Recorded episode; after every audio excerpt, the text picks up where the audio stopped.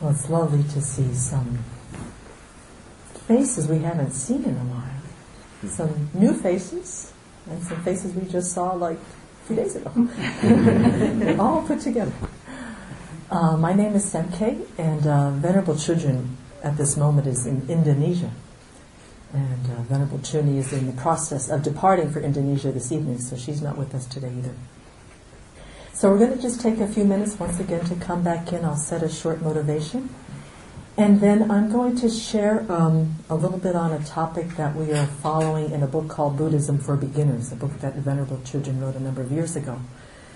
And um, it's a lovely book. We have them in the, um, the bookcase in the dining room. And it's some of the frequently asked questions about Buddhism that come from Westerners that Venerable addressed in the book. And the chapter that we're doing this month is on love and compassion. So I'm going to try to glean some of her wisdom from it. It was quite a short chapter, so I had to go looking other places. Um, she also gave a talk on compassion in Missoula last year at St. Patrick's Hospital, which was quite profound, which I also have integrated into the sharing today. And then one of probably the most lovely books on the practical steps and process of actually being able to expand our love and compassion is this lovely book by His Holiness called How to Expand Love, Widening the Circle of Loving Relationships. So I have been quite selfishly wise and I've pulled a lot of things out of this book to share with you today. So putting that all together in hopes of bringing some clarity, not only to my own mind, but to you folks on these two beautiful qualities that uh, we frequently misunderstand what exactly love and compassion are in our world. So hopefully we'll get some clarity today. So let's spend a few minutes and then I'll set a, a motivation and begin.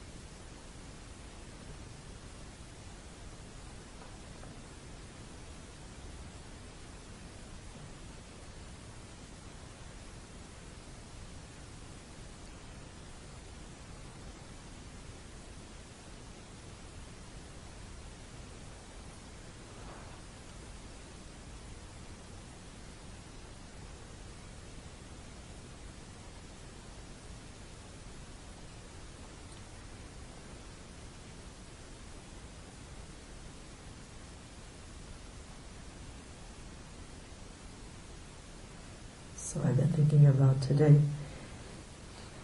All of us, I think, would be hard pressed to find anything to complain about with this beautiful sunny day. And also looking at the quality of our lives. All that we have the food, the clothing, the shelter, the good friends, the family, opportunities that present themselves to grow, to learn minds that work, bodies that work for the most part. And so to see the freedom, the fortunes that we have living in the world that we do, in the country that we do, in the communities that we do. How to aspire to um,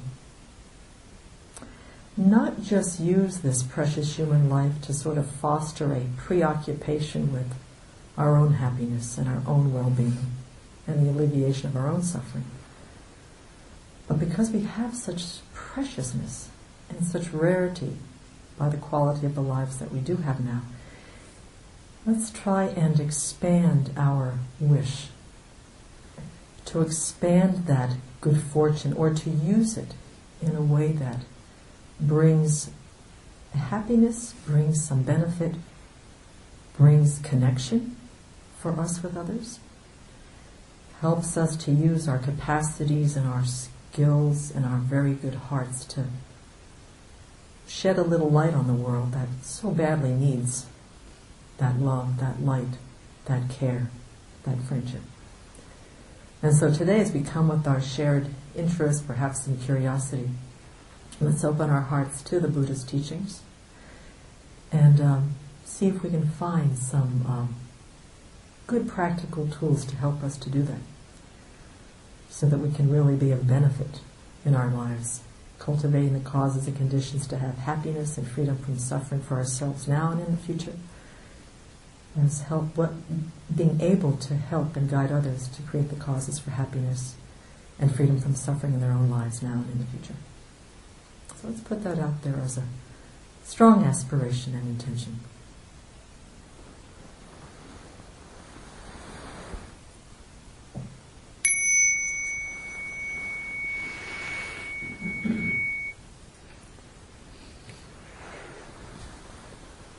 It is quite a remarkable life we have here. And so to, to start off um, with this topic, these, I think probably of all the qualities that I've ever personally wanted to aspire to develop, I would say that love and compassion are probably in the top five. And when I met the Dharma, I had to kind of rethink what love and compassion meant because the definitions are a lot vaster and a lot more profound than I thought. So the Buddha taught that love is the wish for all living beings to have happiness and the causes for happiness.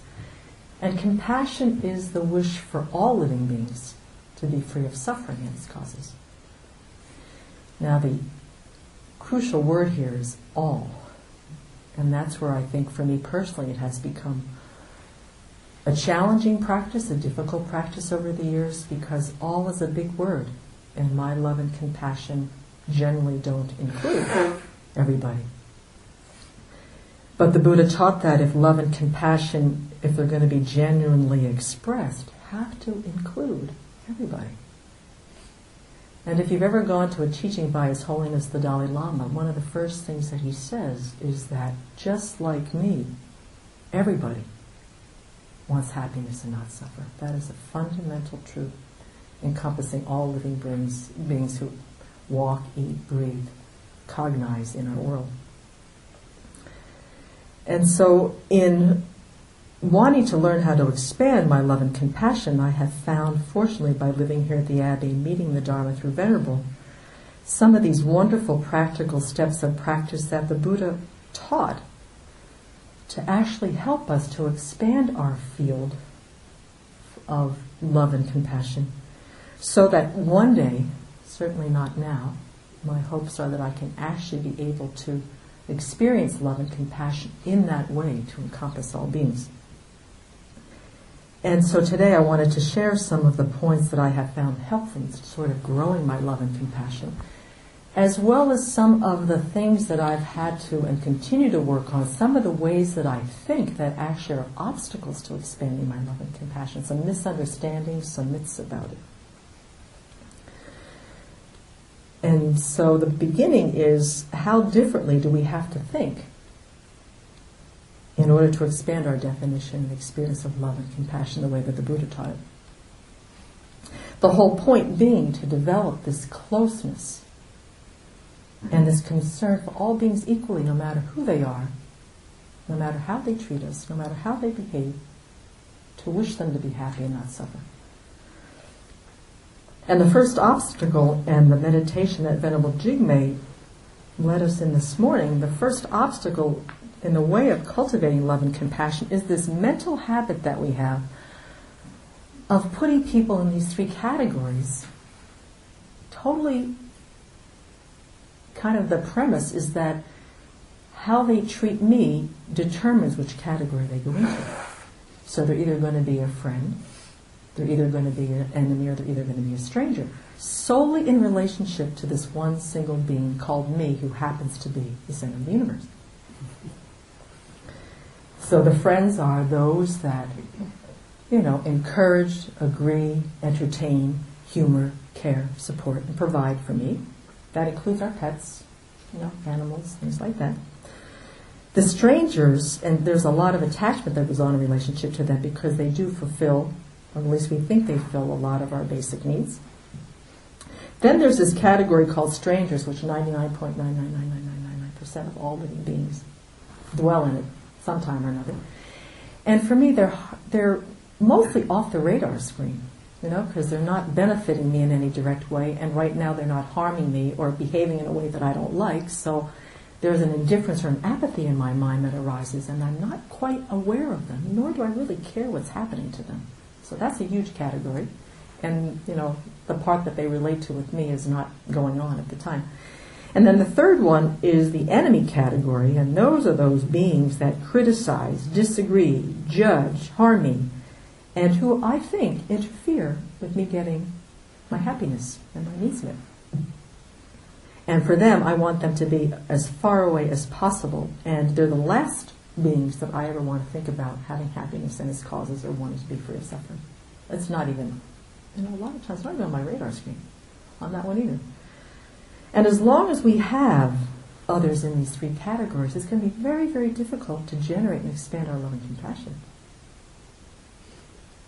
They exist in these categories solely on the rationale of our own minds that say how they treat me determines how I feel about them.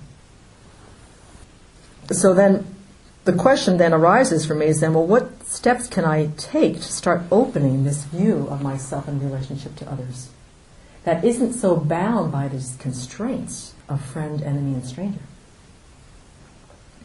And kind of holds my mind at bay, makes it kind of small, makes it kind of tight, makes it kind of conditioned as to who gets my love and who gets my compassion. The Buddha gave some beautiful teachings on how to work with these categories, how to start blurring the edges and start to bring beings into somewhat of a level field in relationship to us. And um, and what these teachings are is that they're very um, experiential, logical meditations that get us connected to the interdependence, how much we truly depend on others for our survival. Without them, we could not exist. And so I've got two of them in particular that I want to share today. And, um, and that the first one, which is the kindness of others, has been a huge piece for me to be able to see people that I have considered enemies for much of my life, to be able to take them out of that category and real to quite literally open my heart to them. And so the way that the Buddha taught this, knowing that we still kind of struggle with these categories of friend, enemy, and stranger, is he said, well then go ahead and look at your friends. Put them out there, like Venerable Jigme had us look today.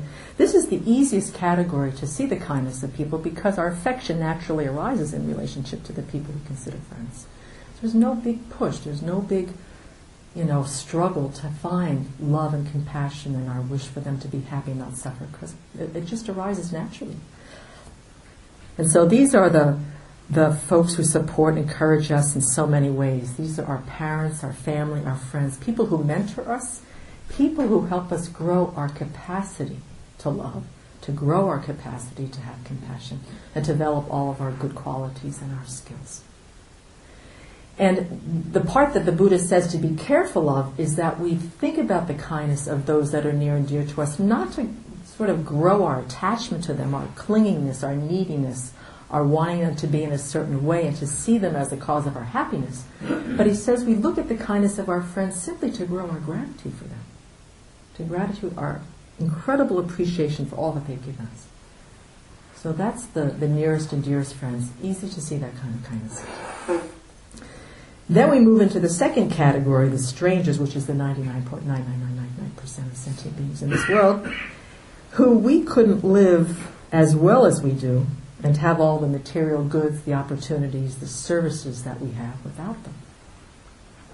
And this one takes some doing because this is a sometimes my mind not only does it get indifferent, but it gets a sense of entitlement when I think about all the things that I have and all the things that I get and all the things that are provided for me. But what you do and what's helpful is you take anything that you own, any service that you utilize, and you start with the point of contact and you try to find the beginning of where the sentient being started that made whatever or whomever you have a relationship to in your life right now. So whether it's through big screen TV or it's your, you know, little kitty, you try to find where the beginning of the kindness of what that being or what that object does for you to supply contentment, to support you, to encourage you, to entertain you, to humor you, to provide for you. And if you take anything and you try to track that down, you start seeing more and more beings, more and more situations, more and more causes and conditions of others participating in something very simple as a table. And so by doing this, you start seeing that there isn't anything in our lives that doesn't come to us due to the kindness of other people. There's this Australian nun, uh, Venerable Robina, who gives this teaching a lot, and I've heard it a few times. And she's got this analogy that I find quite striking and, and very compelling. There are beings in our world, they're called bodhisattvas, who embody this love and compassion. They think solely of others. They wish only to, to be able to encourage and support them having happiness and to alleviate the suffering however they can for all living beings. And they have the realization of this kindness so deeply that she says that if just imagine a bodhisattva going into Safeway to go shopping and having the realization of the kindness of others on everything that is contained in that supermarket, she said out of sheer joy they would be compelled to prostrate down the aisles in gratitude.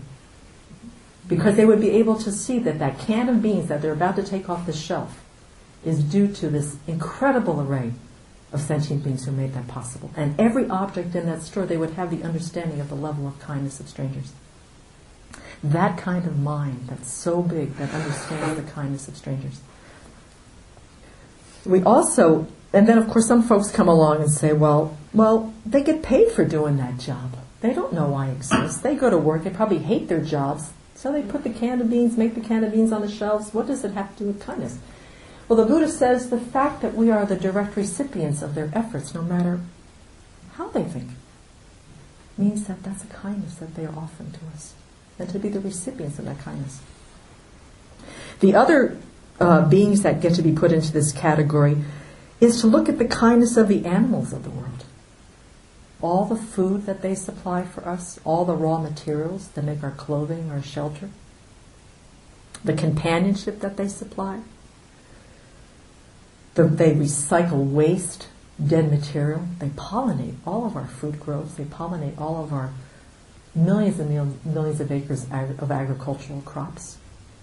And without their kindness, we wouldn't have a lot of food. We would be up to our eyeballs in poo poo if it wasn't for them. So they get put into the stranger category. Of course, there's untold amounts of those little critters wandering mm-hmm. around.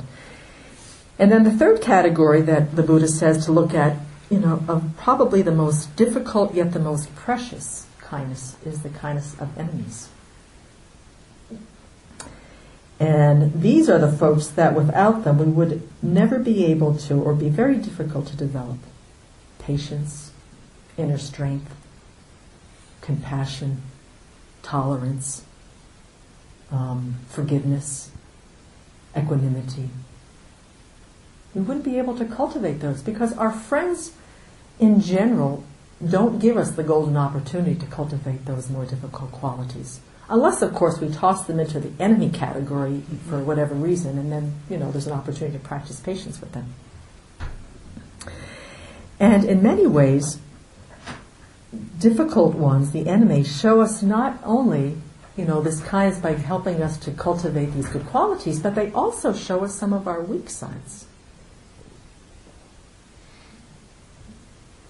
Some of the faults that we have, some of the things that we need to work on, because I don't know about you, but, but the difficult people know exactly where my buttons are, and they like to poke at them.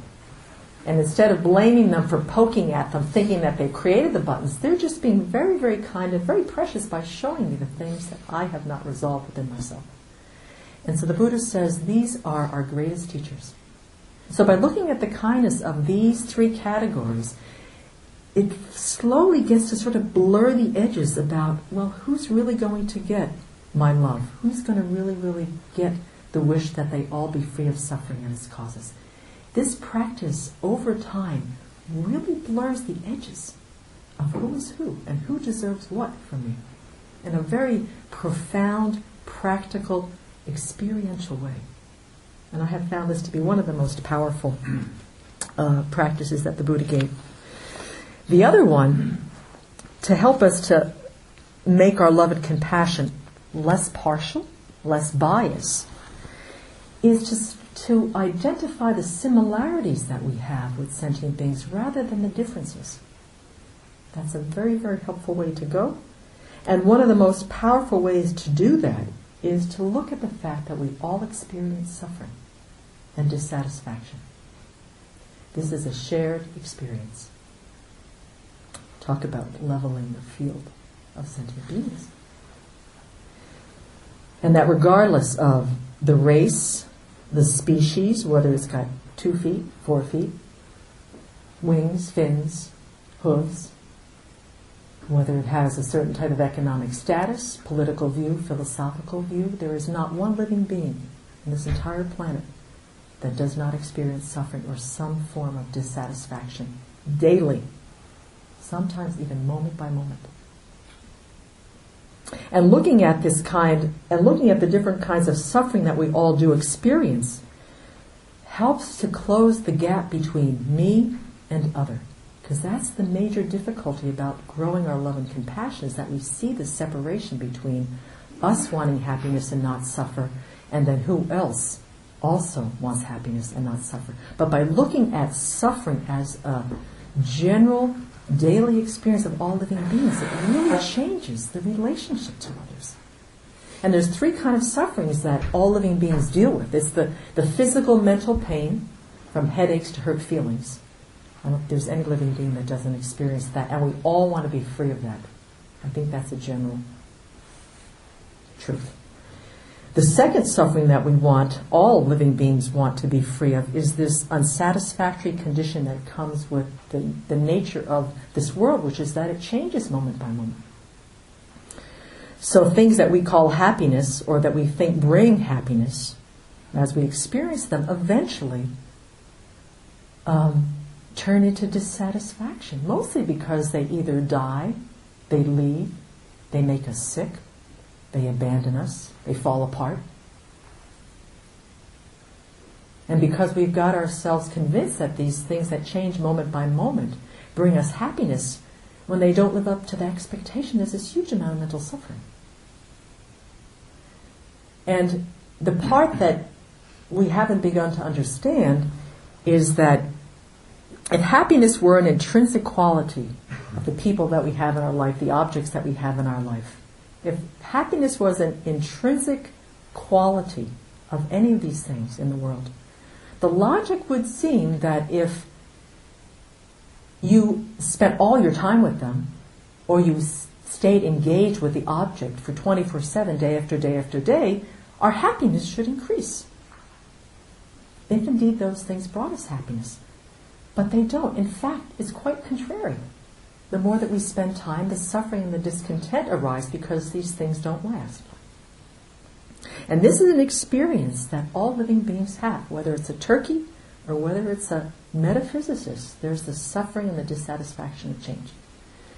Then the third suffering that pervades all of living beings' minds in this world is that we have these minds that are under the control of all sorts of emotions, which we have well, we try to spend a lot of time controlling them and you know trying to operate them somewhat consciously.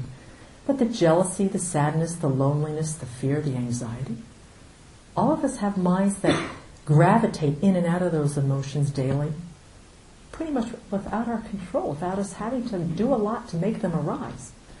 And not only that, but we have these bodies that from the time that we're born, whether you're a little turtle or you're, you know, a young rock star, your body is immediately aging, getting sick, and is going to die. So this is also a universal truth of a certain kind of suffering that there is not one living being that doesn't have an experience of. And His Holiness says this is, is one of the most profound things that I ever. I mean, he says so many profound things, but this is the one that ties into bringing the, the playing field a little bit more level. He says that only when we want to remove the causes for these three types of sufferings from the lives of all beings, as intently as we want to remove a piece of wood chip that has gotten lodged in our eye. You know when that happens? Everything stops. Look at my eye. Get the salt water. You see? Look at the flashlight. Oh, I gotta go to the doctor's. I mean, the intention to get that thing out of our eye, remove the physical suffering as quickly as possible.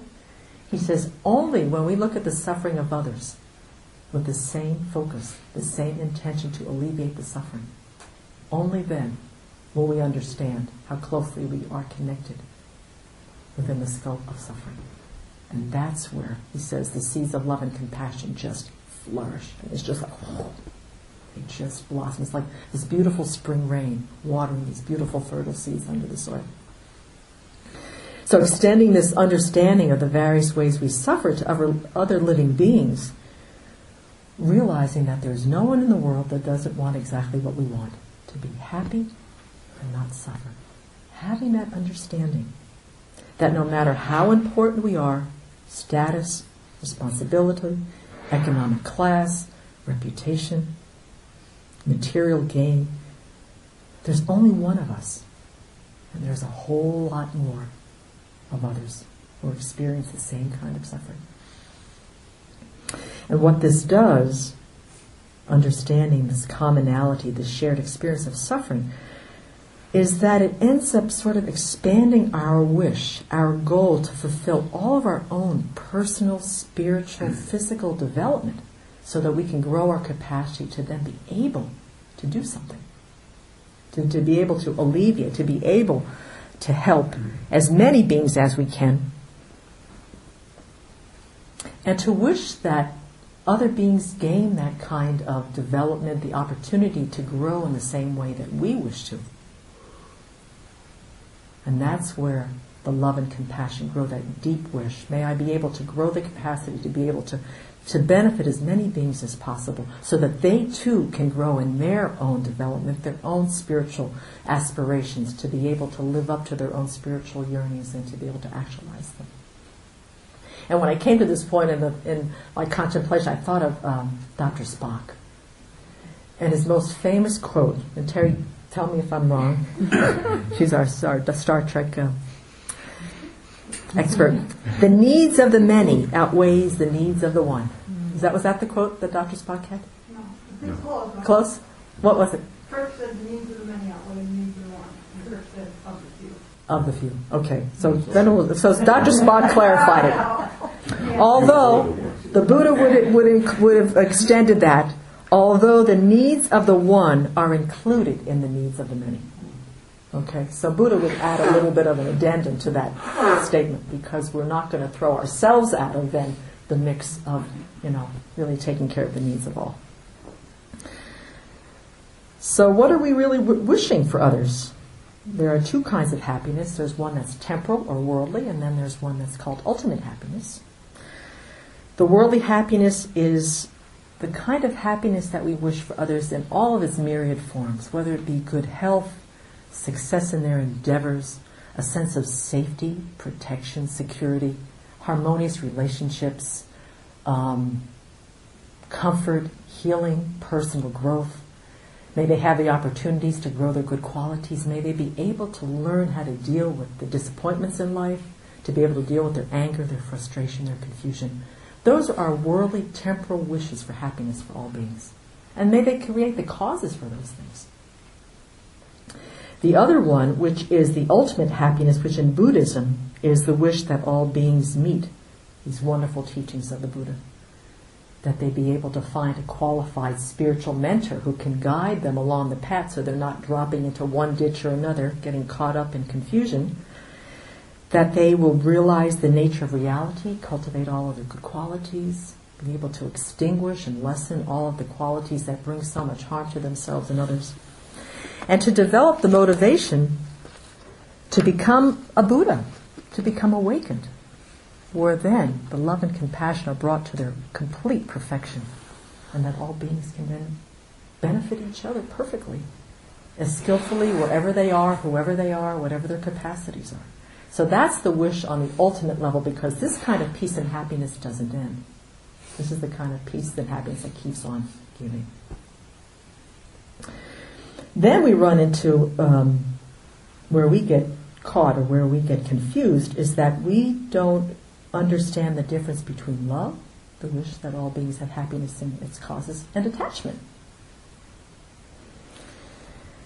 And so, what we're, and we need to talk a little bit about attachment because it's actually a huge op- obstacle in cultivating and growing our um, wish for people to have happiness in its causes. So here's here's kind of what I've gleaned from His Holiness on um, on how he sees attachment in and how it's very very different than love. Attachment is a is a state of mind. It's an attitude that exaggerates the good qualities of someone, exaggerates the good qualities of an object, or actually projects good qualities onto that person and object that aren't even there. Okay, so it's a it's a it's an exaggeration, it's a fantasy. And then we become very invested in that projection or that exaggeration and believe that that's going to bring us happiness.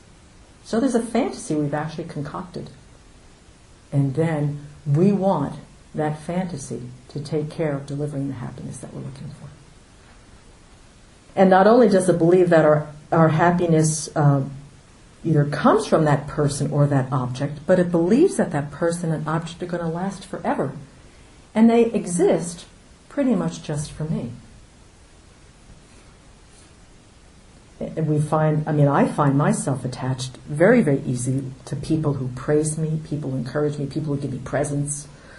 I'm attached to food, well, all kinds of food, thinking that there's an ingredient there besides flour and water and eggs and sugar. There's happiness. That's also one of the, the ingredients. Or if you have a big screen TV, one of the components has got to be happiness. I mean, what else would be in there to be able to bring up this huge visual image mm. that just entertains us for hours? And when this object or person don't perform or respond in a way that we want, this is where the attachment shows itself and manifests because the upset that comes in response to that object not fulfilling that happiness and that person not doing what we want because we want them to do something specific to make us happy. That's where we get to see how attachment is infused, is intertwined, and is confused with love. And I have found for myself that there is a um, there are particular, um, how do I want to say, there are clues in my reactions to things. When things don't go my way or people don't behave in a certain way, there are clues that arise that can tell me that attachment is in process. And it goes something like this What? I don't believe it. I cannot believe it. How can that be? I don't understand. What is going on? Oh man, those. What do you mean? What do you mean? These are my clues that say attachment is in play. because there's some exaggeration, you know, and what's happening is that exaggeration is basically blowing up in my face. And I'm pissed off. And the bigger my reaction, the bigger the attachment. And the bigger the attachment, the bigger the anger.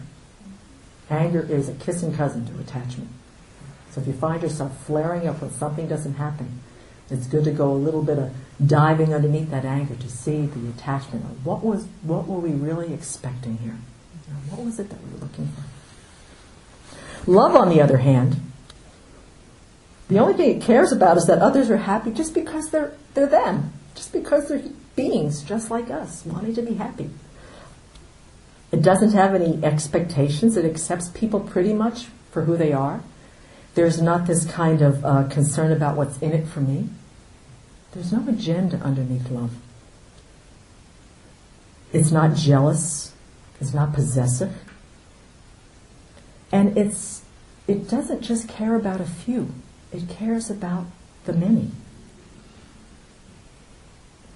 It's impartial, it's big, it's spacious, it's flexible, it's not tight, it's not agitated, it's not clingy, it's not sticky.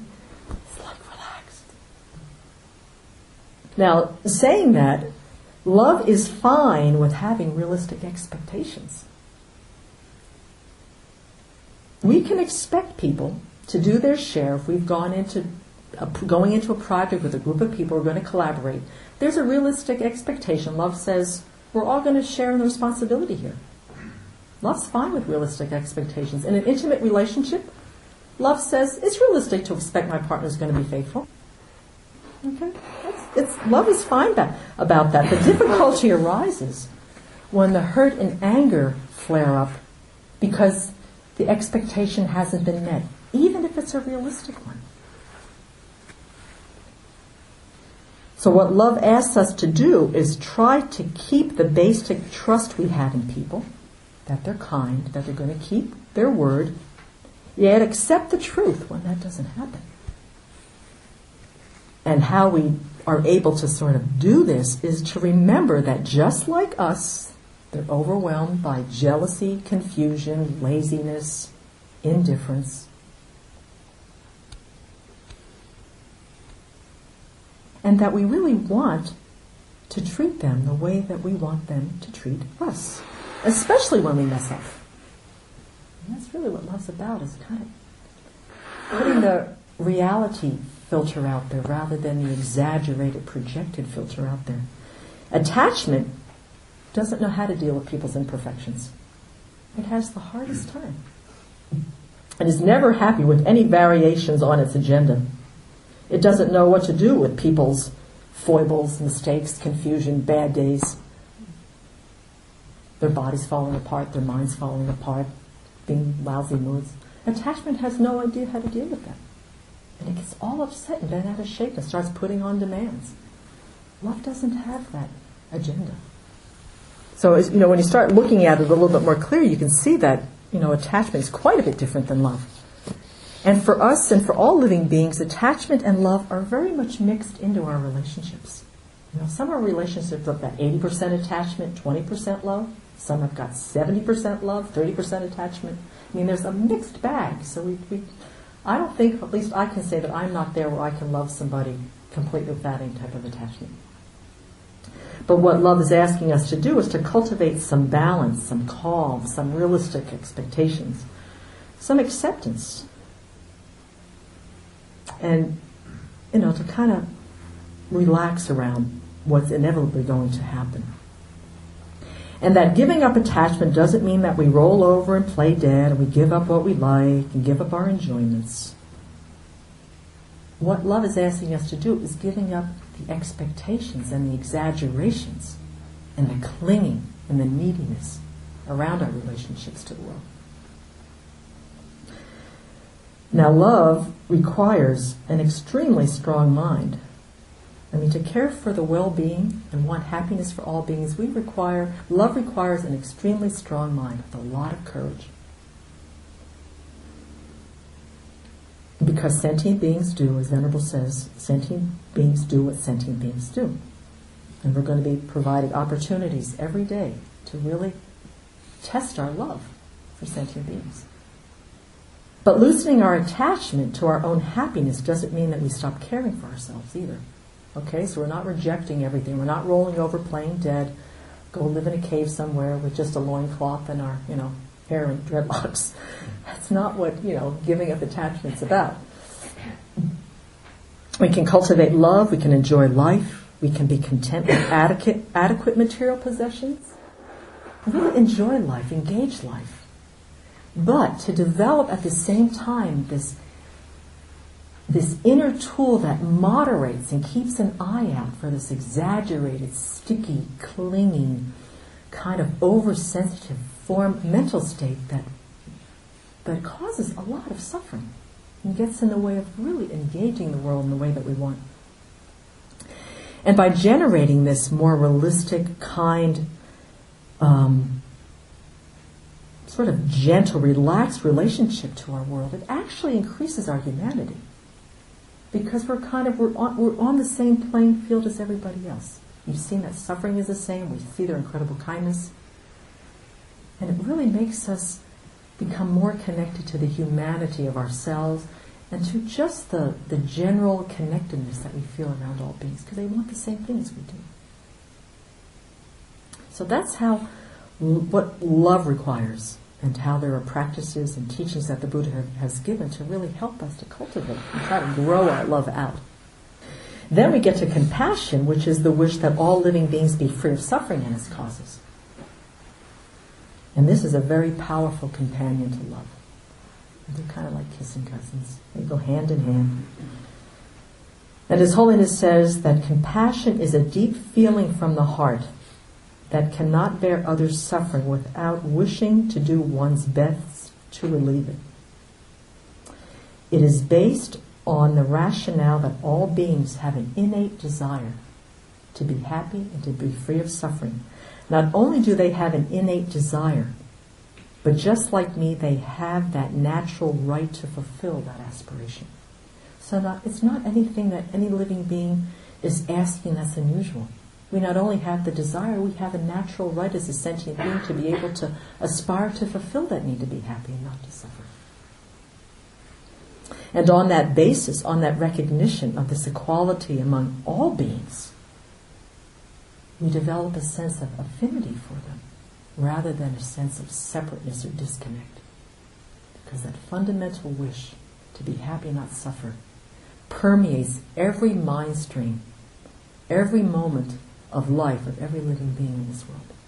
And that's the connection, that's the affinity, that's the relationship. And so this compassion is based on this fundamental right rather than our, on our own mental projection of who we think is worthy of it. All right? So if we come from the basis of compassion is kind of driven by this innate natural right that all beings want to be free of suffering and its causes, rather than this projection that there's with this friend, enemy, and stranger category that only certain beings are worthy of the freedom from suffering. Only certain beings are allowed to create the causes to be free of it. This is genuine compassion. And at first it begins as a wish. The best we can do is just to think about it, imagine it, let our imaginations go wild. What would it be like to be able to benefit sentient beings as best as we could to grow our capacity? And then as time goes on, we can then sort of navigate, well, where are we best, you know, considering what our capacity is, where can we best benefit? Where can we best go to try to do our best to alleviate the suffering of some of its causes? Now, we run into, as we did with attachment and love, we run into some general misunderstandings about what compassion is in our world. And this causes a huge, huge amount of suffering. And there are three of them in particular that Venerable and His Holiness talked about. Venerable talked about this last year in Missoula, and I, I can't get enough of hearing this, her teaching on this because it's, it's something that I get confused about a lot. The first one is that we confuse compassion with pity. Pity is condescending. There's a lot of pride in it because when we're looking at the suffering of others, we've got this power differential going on. You know, me, magnanimous, me who has so much valuable time, but from the very depths of my heart, I'm so compassionate that I'm going to help you. I mean, it took, you know, pity definitely has a different tone to it than compassion. It has a, um, there's an inferiority sort of directed toward the person that we're really trying to help which gets in the way of a lot of helpful actions. The second misunderstanding we have, what we think is compassion, and, it, and it's somewhat a little bit tricky because it has compassion as part of its name, which is compassion burnout. And this has very specific symptoms. Only if I am suffering am I truly compassionate. I mean, if we're not falling apart, spending who knows how many hours a week doing good for the world, if we're not suffering, we're not being compassionate enough. This is one of the fundamental misunderstandings about what compassion is. We've got to be suffering. First one. Second one is that another symptom is that we lose sight of the process and get too fixated on accomplishing a goal no matter what it takes. We are wrapped up in the result. Our friends and family never see us. Our health goes down the drain. Our mental happiness is gone. We're exhausted. We're stressed. We complain. We particularly complain about the people we're trying to help. this is, we are in compassion burnout. When we get to that place where our whole life just sort of, you know, everything's gone. Because we're so set on the goal of accomplishing our task to help somebody else, no matter what it takes. And another symptom is we try and take care of everybody else but ourselves. This is the martyr. I had to spend a lot of years looking at this one. There is another symptom is the self-centered thought that disconnects us from what we are capable of doing, especially if we have attachment to reputation and fear of failure. We get ourselves in over our heads over and over again because we haven't been able to discern or revisit what it is that, that I'm capable of doing at any given time because we're so attached to what people think. The other one is we should ourselves. I should be able to do this. I should have more patience, more time, more resources, more compassion. I should, I should, I should, I should, I should. Guaranteed compassion burnout. And then another final symptom anger arises. We get pissed off at the very people we're helping. Sure sign that we're, we need to take a break. Okay, so that's that's the second of the misunderstandings of what compassion is. The third one is for people who have really, I mean, I'm saying this very honestly and from experience, people who have very, very open hearts, that are, that are, their, their whole modus operandi, they come from a very emotional, heartfelt place. So when we see others suffering, we feel they're suffering so much that we turn all of our attention to our own suffering, experiencing their suffering. That we can't we become totally useless. The self centered thought totally derails us and turns our attention on, once again, me, that I'm suffering so much just merely watching the suffering of the world. And we get into all sorts of personal distress. We can't sleep, we can't eat, we start medicating ourselves. We become immobilized because we're so caught up. We've, we've forgotten who the object of our compassion is, and we've got to come back on ourselves in an unhealthy way, not in a caring sort of way. Another symptom of personal distress is that we have no wisdom to discern what our responsibility is. So we become misfix-it, miscontrol. We use guilt, we use coercion. And then it all falls apart and we fall apart. We try to fix people, we try to control them, we try to give them advice. And last, our, our emotions overwhelm us and we become paralyzed.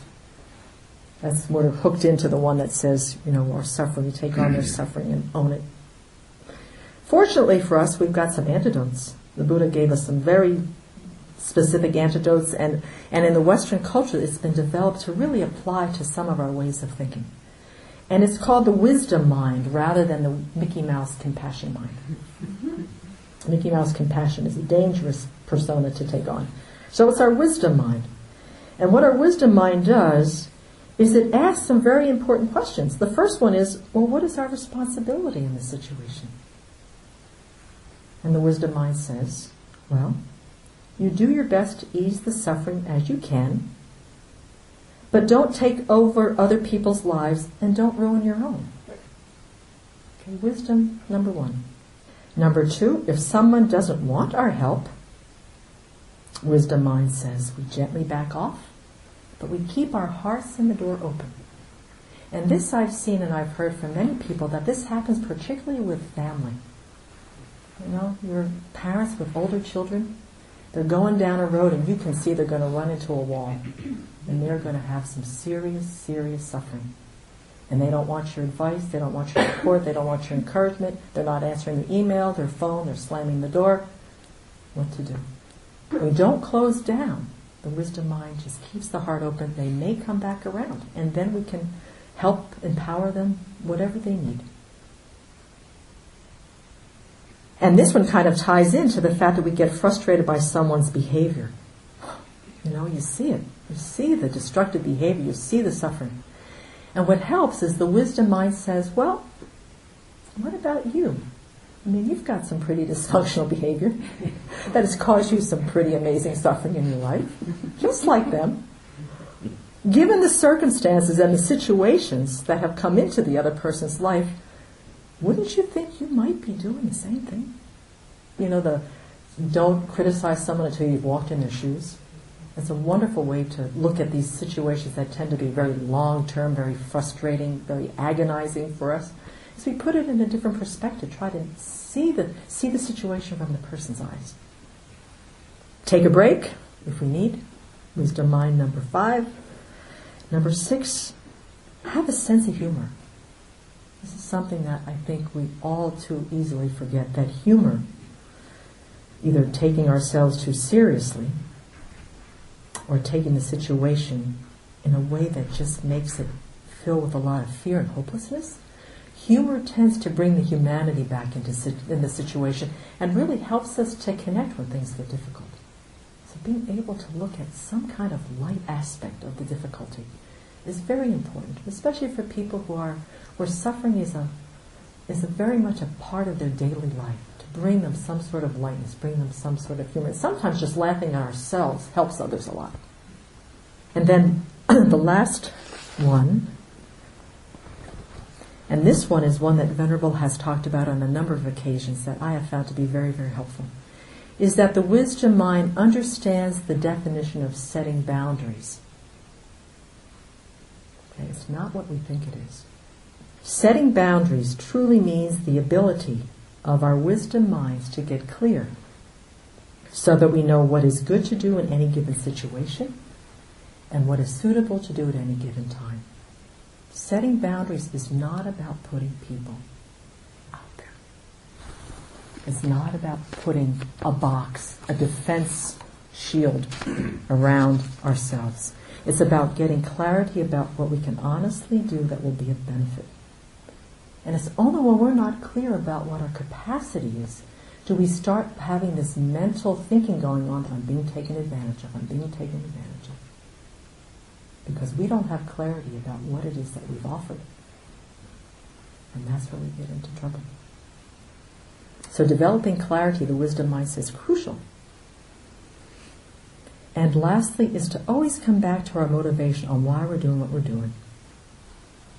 Sometimes this needs to be revisited. Sometimes, you know, the motivations change. Sometimes we've lost our ability. But to revisit the motivation, very important to develop our compassion, to be able to engage the world in a heartfelt way, is to continually check, am I doing this for reputation? Am I doing this for fear of failure? Am I doing this because I'm shooting myself? Am I taking on more than I'm capable of? Am I trying to fix things? Check in. And what the, the benefits of this being able to distinguish these three types of misunderstanding, what compassion is, is that we get clear about what the benefits of cultivating genuine compassion are. And that what it does is it broadens our view of our own lives so that our sufferings and our hardships are placed in a much broader perspective so that our hardships and challenges sometimes aren't as terrible as they appear, because we put them within the playing field of all sentient beings. Um, it helps us to see the big picture of suffering, to see that the causes of suffering are very complex, and there's no way that we're going to be able to take care of all of them ourselves.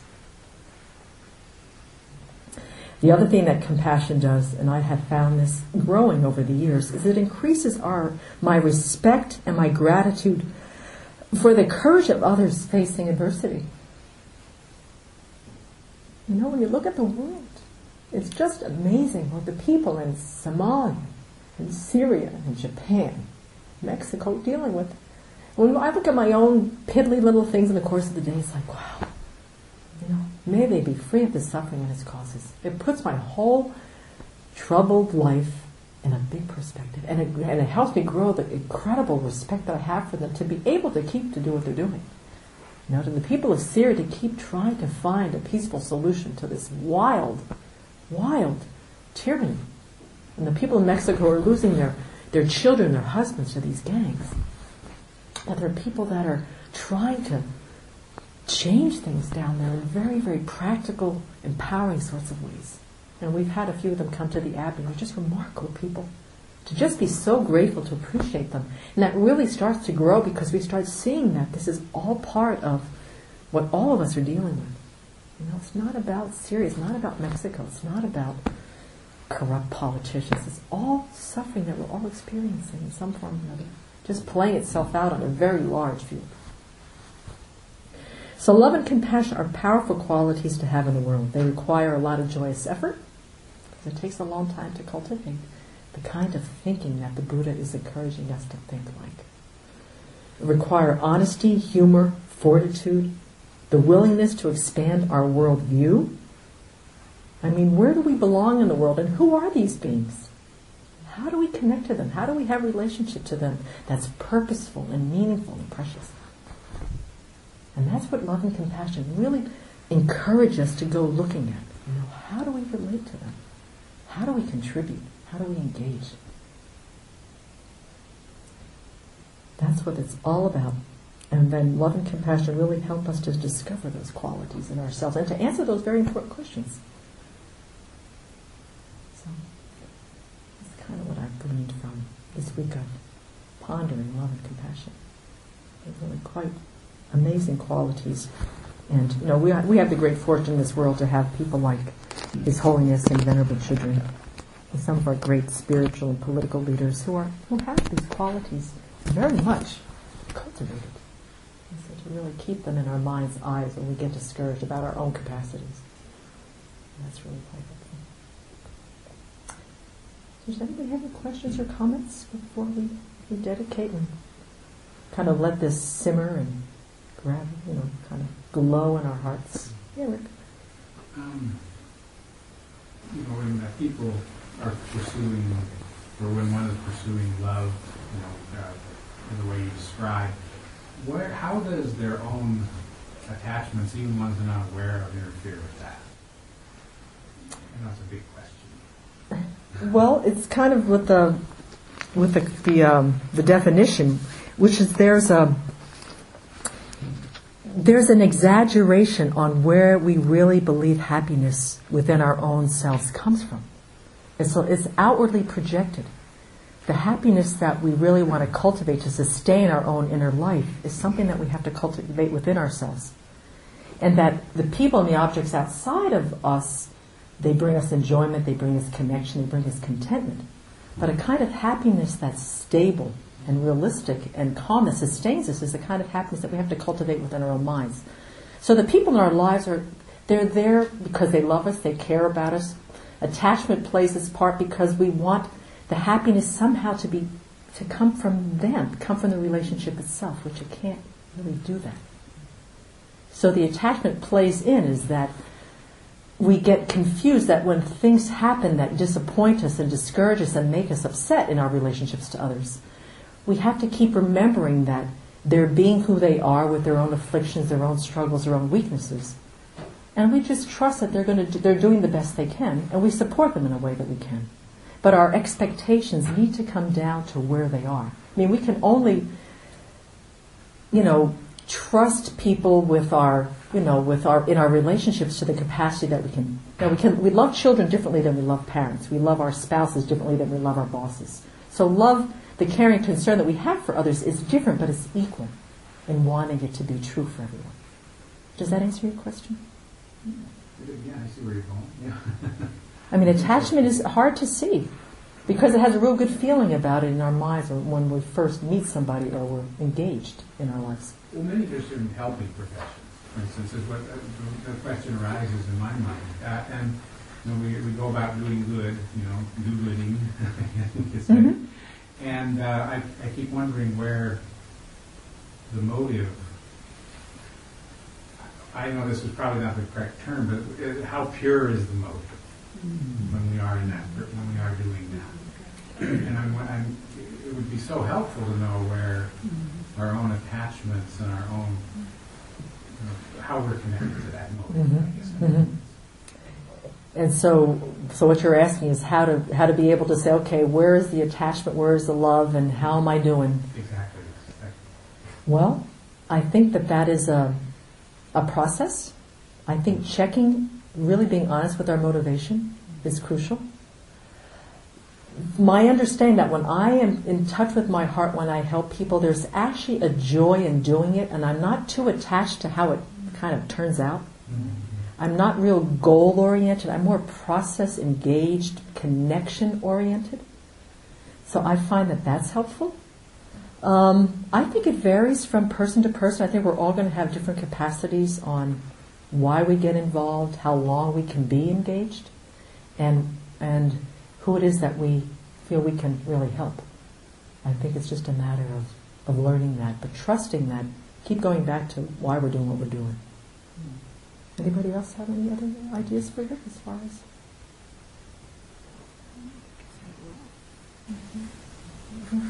I think that it's easy in a helping profession to have a sense of satisfaction about the work, a sense of self-satisfaction, which I don't think is a bad thing, but I think that, that it, it's, um, sometimes you, you know, you develop skills and this and that, and there's a sense of, um, kind of accomplishment.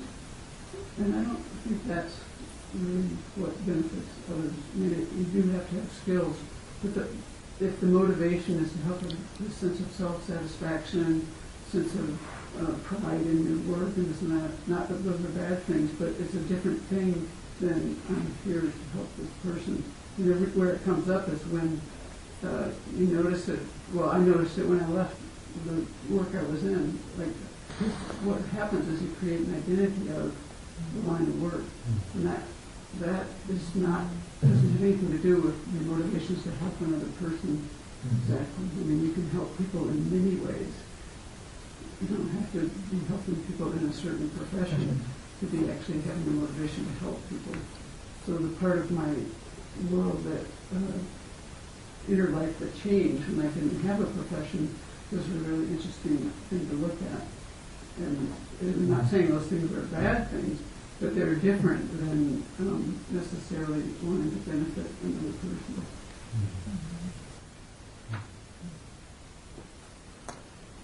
Okay, folks, we have to stop. Thanks, Rick, for your question. Let's just take a moment to just think about maybe one thing that was said today that might have stirred up a little interest or maybe made sense or something you want to um, think about a little more.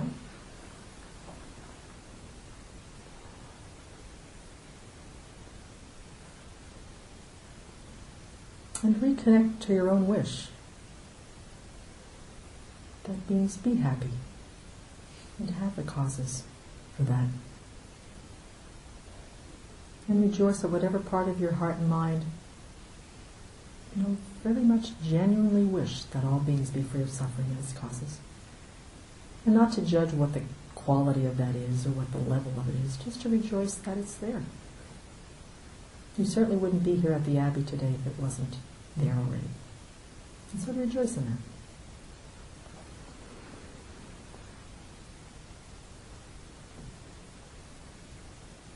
And then expand that very good heart out into the world. And if there's somebody in your life or there's some place in the world that's, you know, in a difficult time right now, just send that good heart, that aspiration to benefit in the form of light.